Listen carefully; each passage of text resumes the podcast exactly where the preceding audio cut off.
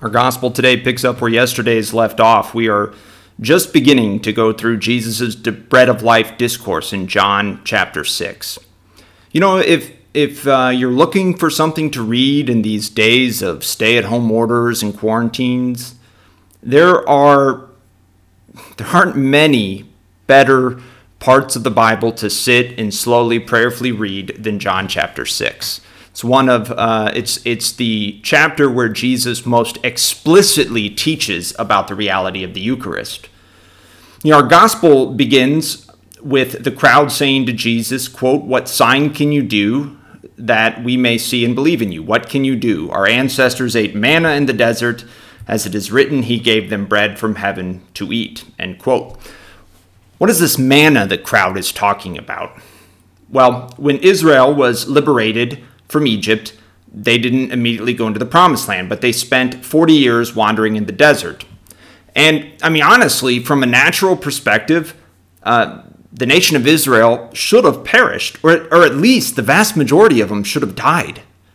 I mean, they were a nation of slaves trained in hard manual labor, brick making. They didn't know how to survive in the wilderness. I mean, maybe, yes, of course, I'm sure, you know, there would be a few hardy souls who could have learned and figured out how to hunt and build shelter and, and find water uh, for themselves and maybe for you know their families, but an entire nation? No.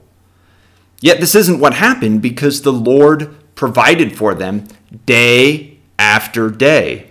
He miraculously rained down manna, this mysterious bread from heaven. He gave them water miraculously from the rock. The manna was a mysterious and miraculous food. And it, it is a type, a foreshadowing of the Eucharist, right? The, their wandering in the desert is a, is a type of, of the Christian life, which is a pilgrimage towards the true Holy Land of Heaven.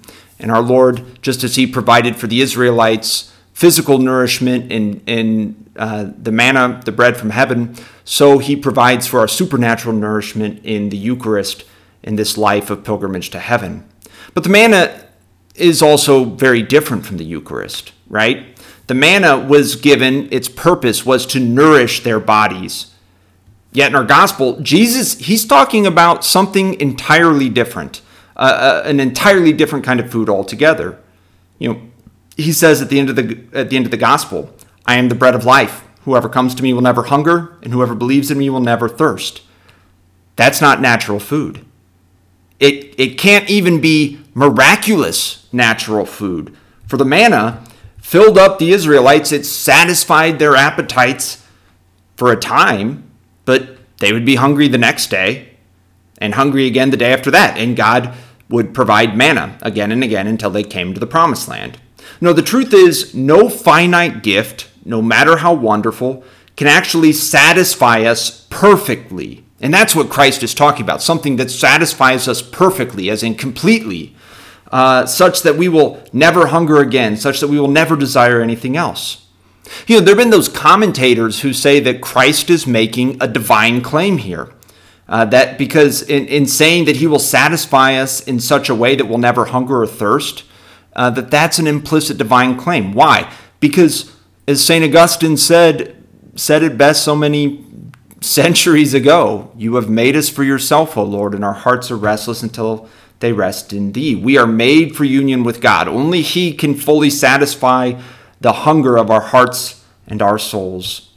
This is the profound reality of the Eucharist that we get a foretaste of this union with God because we have a real communion uh, when we receive the Eucharist, a, a communion with God. When we receive the Eucharist, we are receiving Jesus Christ, really, truly, and substantially, body, blood, soul, and divinity, under the appearance of bread and wine. It is a reality that, unfortunately, for many, is not possible right now with the stay at home order.